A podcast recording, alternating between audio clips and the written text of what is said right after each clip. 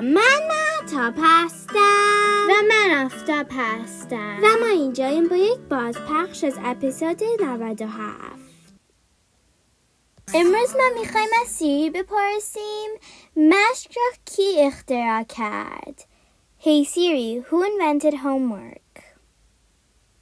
Here's an answer from Wikipedia.org. It is often thought that Roberto Nevilis of Venice, Italy invented homework in 1095 or 1905 as a punishment for his students.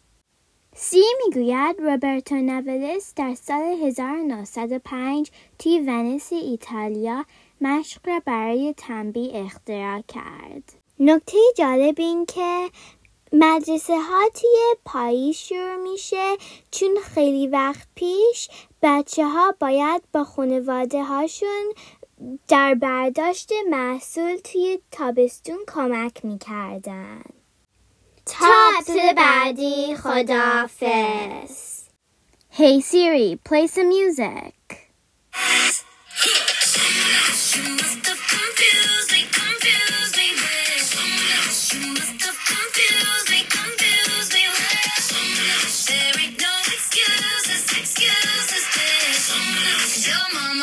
You better